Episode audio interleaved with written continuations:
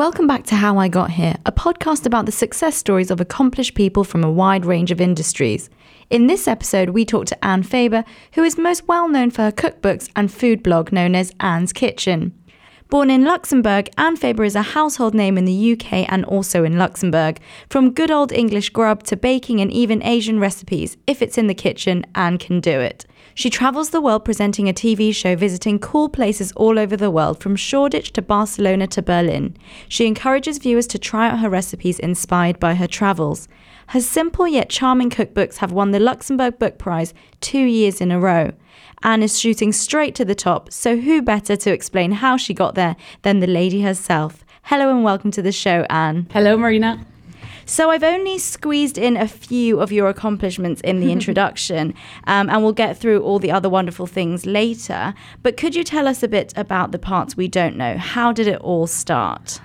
I think I've always loved cooking and media, and I think the thing that represents it the most, or that illustrates this the best, is that when I was little I was in the Scouts, and every little Scout would have to do these accomplishment badges, you know, like the first aid badge or other badges that would say like, oh yeah, I've achieved it, lots of sports badges.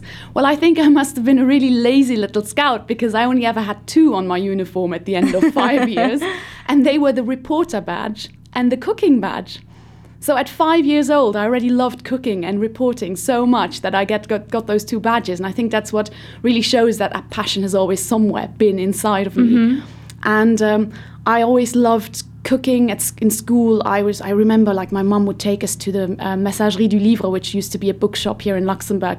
And we could select our books for the summer, or read summer reads.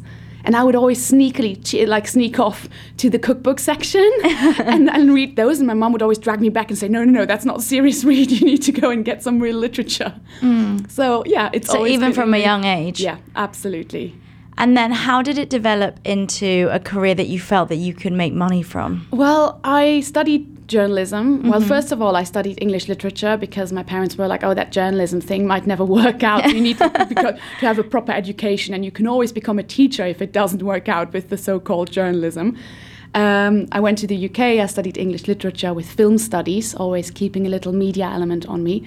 And during university already, I tried to always incorporate food in what I did. So mm-hmm. I took a special module called Literature and Food, where we analysed the representation of food in high literature or in Charlie and the Chocolate Factory, for example. Mm-hmm. I founded the Good Food Society in university, where we were teaching people how to cook basic things, and it was always there. Then I went to London to study journalism, and I took an evening course in food and drinks journalism, which was taught by Guy Diamond from Time Out magazine, the main restaurant reviewer, and by Lulu Grimes from Olive magazine, which is a very big food magazine in the UK, just to kind of go into the food journalism direction. And mm-hmm. It wasn't part of the actual course module, but I just took it as an add-on because I thought you never know what's going to happen. And I'm going to get back to that later because there is a story related to this. But the interesting thing is with that journalism course is that in the back of my mind, I always wanted to do food. Yeah. But obviously, you take a journalism course and it's like very serious BBC-style reporting that you learn. And in our very first meeting with the course convener, she allocated us our stages, so our mm-hmm. internships, because we would have 1 day a week an internship. And people would be placed at the Associated Press, at BBC, at ITV, like all the big ones. And then they got down the line and my name had still not been called, and they started giving out these really obscure documentary placements. And I was like, oh God, what's going to happen? And my name got called very last after 40 people, and they were like, Anne, we're really sorry. We hope you have an open mind. We didn't know where to place you. This is going to be quite an offbeat internship. And I was like, oh God, what's going to happen? And she turns around and she said, well, you're going to do a placement at ITV Saturday Cooks. And I was like, oh my God, you're kidding me. They had no idea I was like a food person. I loved it. Right. I jumped up and I was like, oh, amazing. And so I got a 4-month placement helping out Anthony Warren, Worrell Thompson mm-hmm. on the food show and writing recipes for them, researching things. And it was just a dream come true. So again, somehow the universe gave me a food-related internship. And I still thought, oh, it's not going to be serious journalism because you can't really make much money in food, or at least there is not many jobs. So I started a job at the Associated Press after my uni, mm-hmm. and there I was working in entertainment at first. So I got to cover some of the premieres on Leicester Square. Very exciting. That was quite nice, especially when I got to interview Will Smith, who was very incredible. Nice. And he called me babe. He's like, "Hey, babe," and I was like, "Oh my god!" And then you forgot all the questions. I did. Exactly. It was really, really exciting and I enjoyed it, but I still felt like it was a bit of a sausage factory, to use a food analogy. Mm. So if you work for a news agency, it's always the daily things that come in, and well, in entertainment as well, it's like covering the premieres. It's very much standardized work and you can never tweak it or make it personal or make it interesting, because you have to send it out to 500 TV stations afterwards, mm-hmm. who all need to be able to use the raw material. So I thought I need to push myself on the side, and I started my blog. That was in February 2010. Mm-hmm. Because I just still thought that food thing is in me, and I love cooking, and my friends always ask me for the recipes, and then they always have to email it to them. It became tedious, and I was like, I'm going to make a blog, and they find it there. Mm. Back then, blogging was really not a big thing yet. I mean, now everybody has one, but back then it was a bit like very obscure. It was the right time to get into it, I think. Exactly, exactly. And I wanted to really practice my food photography as well, mm-hmm. and I really discovered that I really am quite good at it, or I'm enjoying it, and the things come out right. People always say food photography is one of the hardest because it needs to look natural and appetizing, yeah. and not too overstyled. It's something that I think the love shines through with my photography, that I love eating it. Yeah. Even though I eat mostly cold food. Oh, your blog is beautiful. I was having a look at it, and it is the pictures that really make it too. I mean, the recipes are great, but if the pictures weren't good, you would not be drawn to them. And I was clicking on all of them, and it was just making me hungry just looking at them. Thank you. So when you started blogging, it wasn't very popular. No. So how was it to be one of the first food blogs? Well, it wasn't one of the first. It was one of a few. And it wasn't, I mean, at first it was only my family looking at it and a few friends. And then somehow it started like getting a bit more attention. And I think it's because I commented on other blogs and it just got word of mouth. But it never really took off, as in like, you can't say that I'm now like a super popular blog. But in Luxembourg I am. And that's because in Luxembourg I managed to really, get attention through the TV show and the books. Mm-hmm. But I just want to say that what really was the interesting thing is just to show how sometimes things work out, is that I was really passionate about food. I was really passionate about journalism.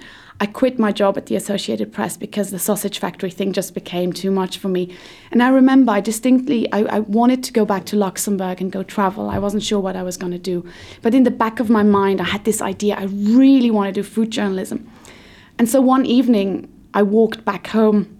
And I had it in the back of my mind, I want to be a food journalist. How can I do this? And I had a real craving for a Thai green curry somehow. Mm.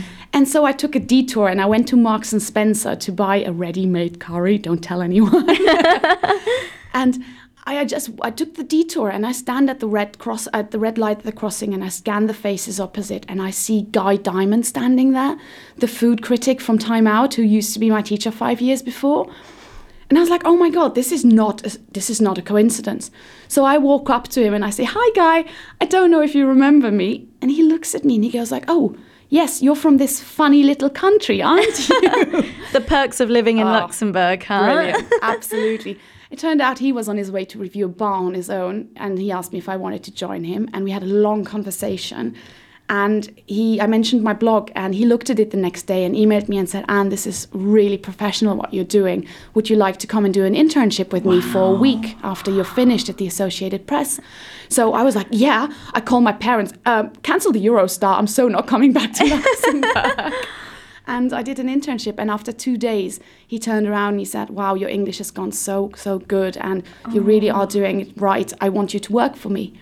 And so that's how I got a job as a restaurant critic in London for Time Out. What a dream come true. How old were you at this point? I think 26. Wow. So it was after uni, after I'd worked for 3 years for the Associated Press.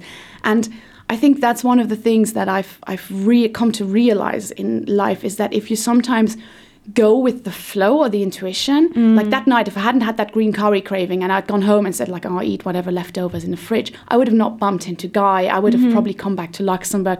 I would have probably never really done anything with it. after all. I don't know. Maybe I would have worked out. But the point is that I think if you just go with it, somehow it will all work out, or things will go into the right direction. Because working as a restaurant critic in London was incredible, and it gave me the confidence to work as a freelancer generally. I started working for ZDF, the German TV station. I did the royal wedding with them and Olympics and lots of other things on the side, because working as a food journalist doesn't make enough money to do it full time. And it also gave me the proactive streak to actually talk to publishers in Luxembourg and see if somebody wanted to do a cookbook with me. Because and that's how the cookbook started. And that's how the cookbook started. Because I still, even as a restaurant critic, I was thinking, I still want to do something that combines my work as a writer, a photographer, TV journalist. Because once I got a Luxembourgish publisher on board to do a book with me, I was sitting there thinking, I want something that's going to be as great and as professional as a Jamie Oliver cookbook. It needs to be quite thick, it needs to be nice and square, and it needs to have at least 100 recipes in it. Well, 100 recipes is a lot of work if you're a one-man band. I can do up to 2 recipes a day, cook them and photograph them with the light. But at the same time, I can't do more, because how am I going to eat it all? I can't just throw it away or give it away, all of it. So I was thinking, okay, reasonably, it will take at least 100 days. It will probably take 200 days because I'll have to double test things. I'll have to put in time. How am I going to work as a freelance journalist and do that on the side? So I thought, well, how does it work? I mean, how does this whole system work? And I looked at Jamie Oliver and I thought, okay, this book needs to be a success. So how do successful people do it? Well, they have a TV show that goes with their books. Right, and that promotes it and funds it, And so I thought, well, I work for RTL Luxembourg already as a freelancer at this time. They know my work, so I'm just going to go in and pitch them a TV show. And I did, and much to my surprise, the program, the chief of programming turned around and said, well, we have not planned in any budget for such a thing, but actually we haven't had food programming in a long time, and it sounds like a really good idea. Why don't you go off and shoot as a pilot and show us what it would look like, and then we can show it to potential sponsors. So I went back to London, I called up my friends and I said, hey, you want to shoot a pilot for a TV show? If we do well, we get work for a year, So we used my little kitchen and we shot a pilot. Did you know someone that was a filmmaker? Here we are again at a story of showing how weird sometimes, I say the universe, but how weird sometimes coincidence works. So just a month before that, I had reconnected with an old friend of mine from Luxembourg, Aisha Halliwald, who, when we were 14, we would run around with her dad's camera and record weird, wacky videos. This is the time before YouTube, nobody had a camera. We were weirdos. She went off to London to study film directing, and she became a director. And so we had completely lost touch, and we have a mutual friend who lives in London but is from Luxembourg and had forgotten his phone charger in his flat. Well, I had the spare key but had no time to go into the flat. So he said, oh, you can meet up with Aisha. She can go and pick it up. And I was like, Aisha, oh my God, I haven't seen her in 5 years, 10 years, something. We went off and ate a burger and connected over lunch. And she was saying how she was looking for work and how it's in London is quite tough at the moment. And I had seen her stuff and I said, oh, it's really, really good.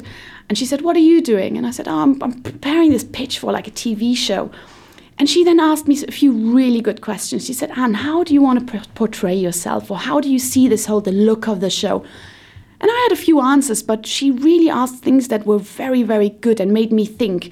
And she also gave me some suggestions, just like that. And it was all just very like, we had a burger. It wasn't like thinking of work at that point. It was just brainstorming as friends. And so I called her a month later and I said, do you want to shoot this show? I want you as my director.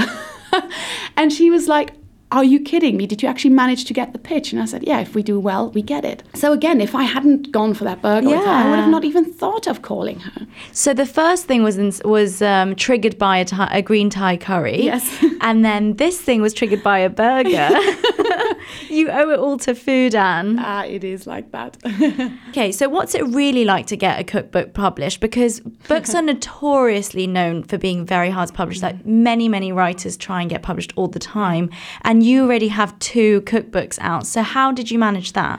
For me, what I'd done is to get their attention. The publisher I approached is Editions Schorchen, and they had just republished an old cookbook called Kächen-Tour, which is the Elizabeth Beeton of Luxembourg. So it's the standard old cookbook that everyone who would get married in Luxembourg would get it offered from their town. It's so traditional. It's so traditional. And they've got all the Luxembourgish old school recipes in it. That's so funny. And this publisher just republished it with really beautiful food photography in it. And I looked at it and I was like, oh, this is actually really nice. This publisher gets the cookbook world.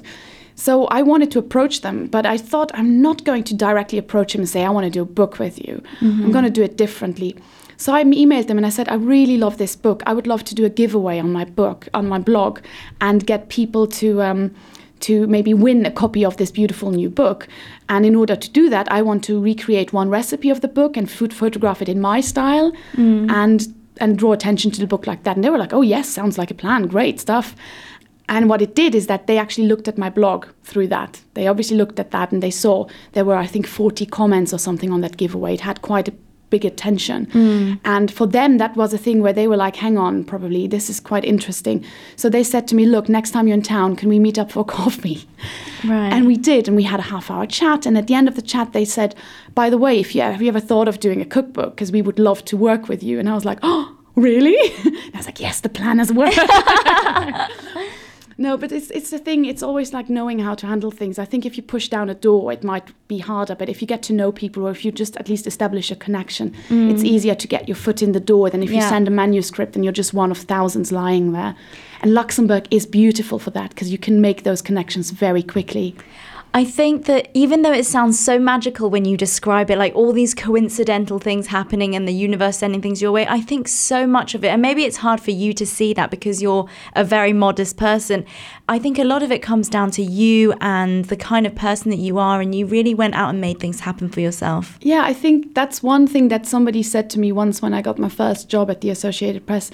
It was also a big coincidence I got it, and the person said to me, no, Anne, it's not a coincidence. It's like you made this happen. I mean, you make your own luck in life. And I think you need to have a proactive attitude. Nothing's ever going to fall into your lap. I dreamt when I was little that I would one day have a cooking TV show.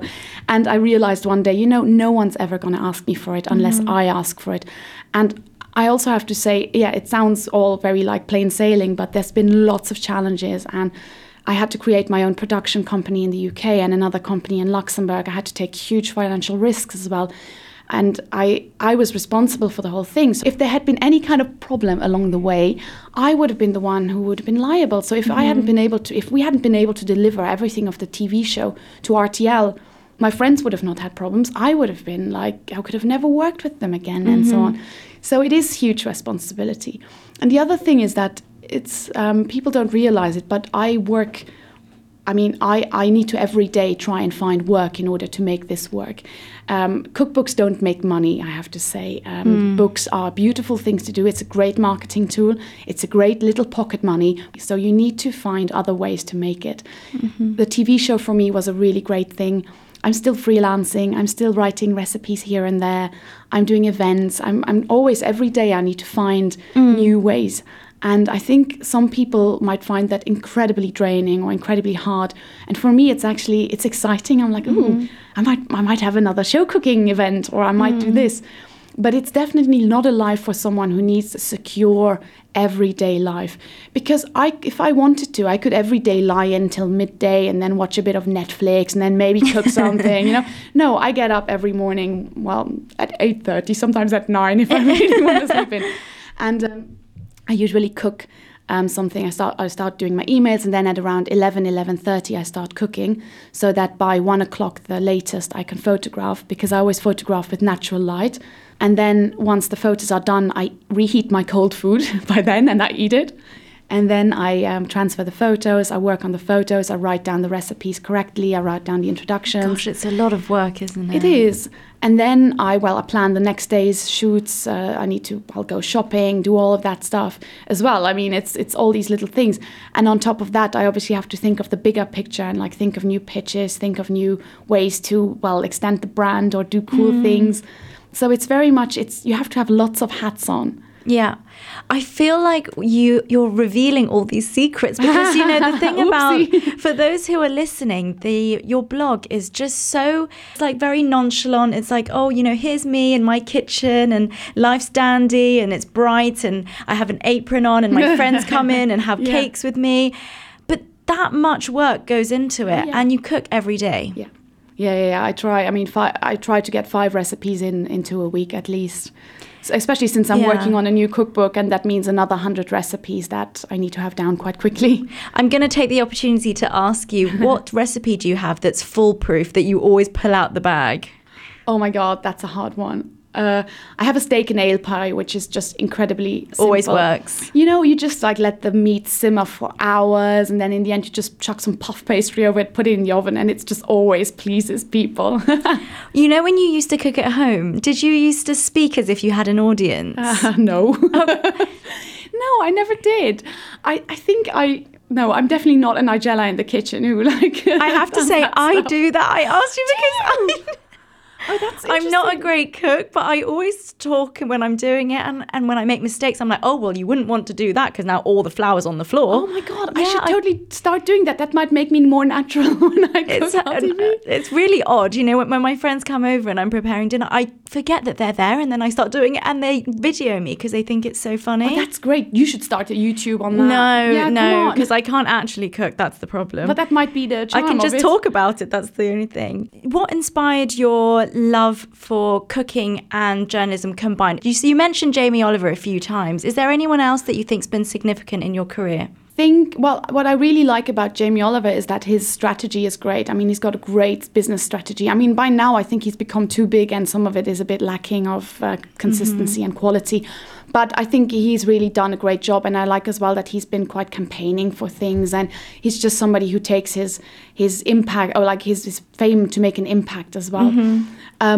Others I really like are actually people who are not so well known, like current food writers. Like I really like Anna Jones, who is writing, who's published 2 cookbooks called A Modern Way to Cook, and they're really great vegetarian things. It's just incredible, and she used to work for Jamie Oliver actually. Okay. But her food is really interesting. She does all these kind of things that are now trendy, but the courgette noodles and stuff. I mean, I think she kind of started these trends, so she's one to watch.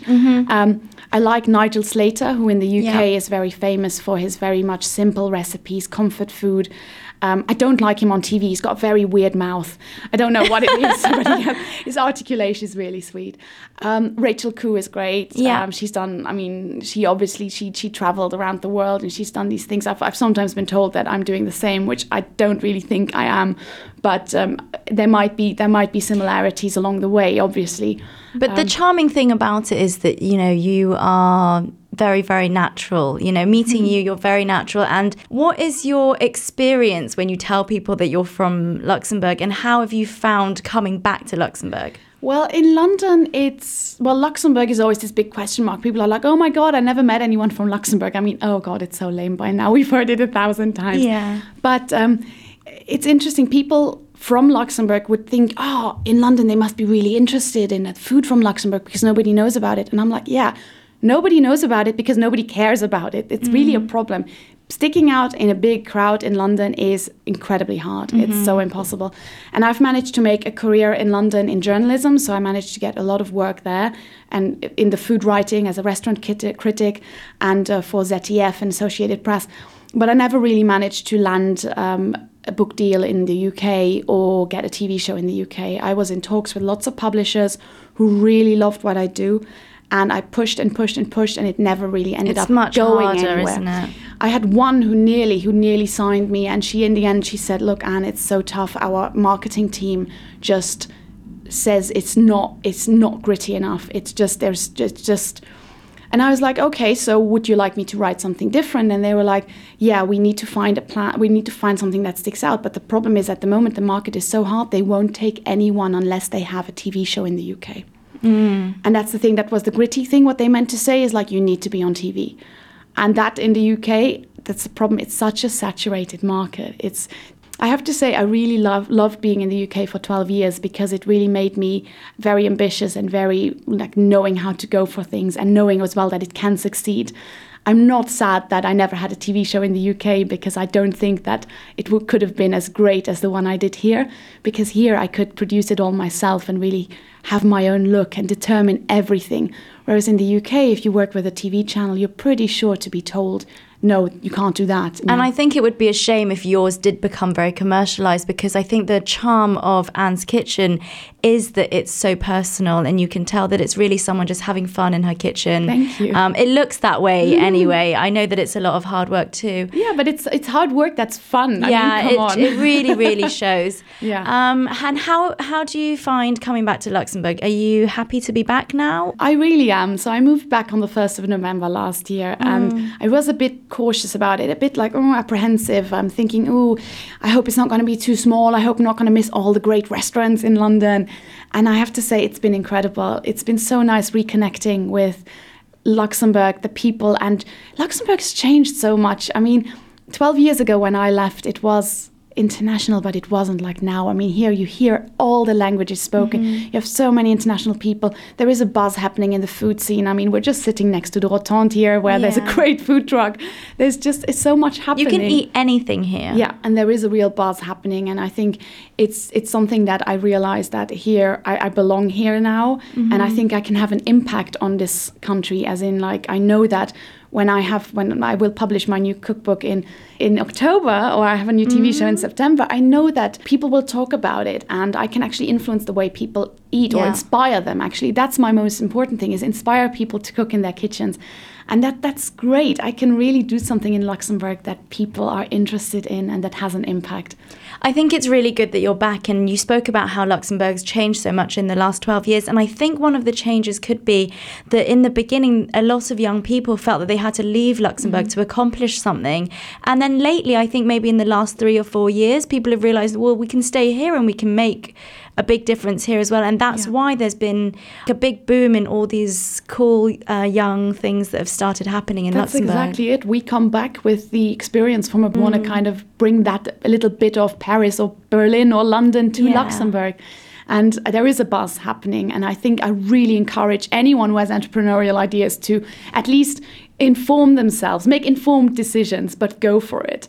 I think one of the things that I learned is that if you really have the drive and the passion, you can make it, but just always be cautious, be informed. Don't just throw yourself into a project and take huge risks, quit your job and just have nothing. But go for it. Go for it on the side first, slowly, and then it will come. I would say about 20 years ago, if you wanted to be a professional chef or have a cookbook or something, you would have to be professionally trained. Mm-hmm. And that's changed a lot. And I think you are not professionally trained as a chef. No. So what is your advice for young people who are aspiring to be chefs and, want to come out and make cookbooks and things? Should they go through the training, or do you think that now it's much easier? So I think one of the things is that if you want to learn how to cook, you can just go and buy cookbooks or go online and watch tutorials and just practice, because at the end of the day, that's what makes it. They say, I think it takes 10,000 hours for someone to be an expert in one thing. Mm-hmm. So just cook every day and you can do it. I did take professional training last summer. So I went to Paris and I did a 2-month training course at Alain Ducasse to really learn the basics. And I thought, I'm going to come out and I'm going to be such a good chef and everything. I came out and I was like, what did I actually learn? I learned that I've learned a lot already before I came here, and that my intuition is completely right. And I might have learned a bit to tweak my knife skills. But for the rest, I realized that by practicing at home and you'd already figured it out. So many blogs and books, and I was even more creative than those French chefs who told me you can't add ginger to that. Yes, you can. Yeah. And there's so many food blogs. What would your advice be for people who want to create a new food blog? I mean, there is no magic formula. It's very tough. I don't even look at my numbers anymore, because I just find it incredibly frustrating. Yeah. It's something that's very hard to get attention. I think what the most important is that you do it for the right reasons. You do it for yourself because you love it, because it gives you energy, because it's something that makes you happy. Mm-hmm. Maybe for sharing recipes with friends. Don't do it in order to be successful and be like this big food blogger, because that will take away the authenticity from it. Yeah. It needs to be something that that's your happy place. Mm-hmm. So find your voice, experiment with whatever you want. If a blog is the beauty of a blog is that it always evolves. It can change. And if you looked at the very first posts I did on my blog, you would be like, oh, wow, God, the photos were actually not very good. But that's the point. It's like the beauty of it is you can experiment with it. Mm-hmm. And there is no risk with a blog because it's online somewhere hidden away. And if you don't want to put it in your name, nobody will ever find it. Yeah. So there's two questions that we ask all the guests that come on the show. What would you tell your 18-year-old self, Anne? I think it would be... have faith that it will all work out in the way that go after your passions and just be authentic and just do what makes you happy, mm-hmm. and you will find a way. It will actually always work out, because one of the things I've realized is that when you look back, there's always a story. You can see the things, how it all got led from one point to the other. Yeah, we could see that from yours, definitely. And what would be the soundtrack to your life? Yeah, that's a tough one. There's lots of music I like, but I think one soundtrack that particularly that I play over and over again is the soundtrack from Garden State, that mm-hmm. movie by Zach Braff. At university, that was our favorite movie, and the songs really, really speak to me. I just love them. There's The Shins on it, there's Sia on it, there's mm-hmm. a few other. It's just beautiful. So we'll play a song from that album at the end of the show. Is there anything new that you want to share with the listeners? Not spoilers, but anything fun coming up? Obviously in Luxembourg now, so I'm trying to do little pop-up things here and there. Like last year in December, I did a brunch at Betty Buvette at the Rotonde, mm-hmm. and that's supposed to become a regular thing. So 4 times a year, we're going to try to do a brunch, an Anne's Kitchen brunch event. And I'm actually working on my new show and my new book, which will come out this fall. Very exciting. So that will take a lot of my work. But definitely you will hear from me. I'll be around. Okay. Thank you so much for coming in. Thank you. It's been very, very inspiring to hear from you. And we wish you the best of luck with all the new things you're doing in Luxembourg. Thank you. Thank you. So that's it for this week's How I Got Here podcast. Thank you so much for downloading this episode. Please remember to rate and review the podcast on iTunes. Remember to subscribe to it too. It's a big help for me, and the podcasts are free. And the way to keep them free is if you guys keep reviewing and rating them. If you want to find out more about Anne's blog, it's anneskitchen.co.uk. So it's ANNES kitchen, KITCHEN.co.uk. And here's the soundtrack to Anne's life that she requested earlier. It's the soundtrack to the movie Garden State. Thank you again for listening. I'm Marina Lai from Ara City Radio.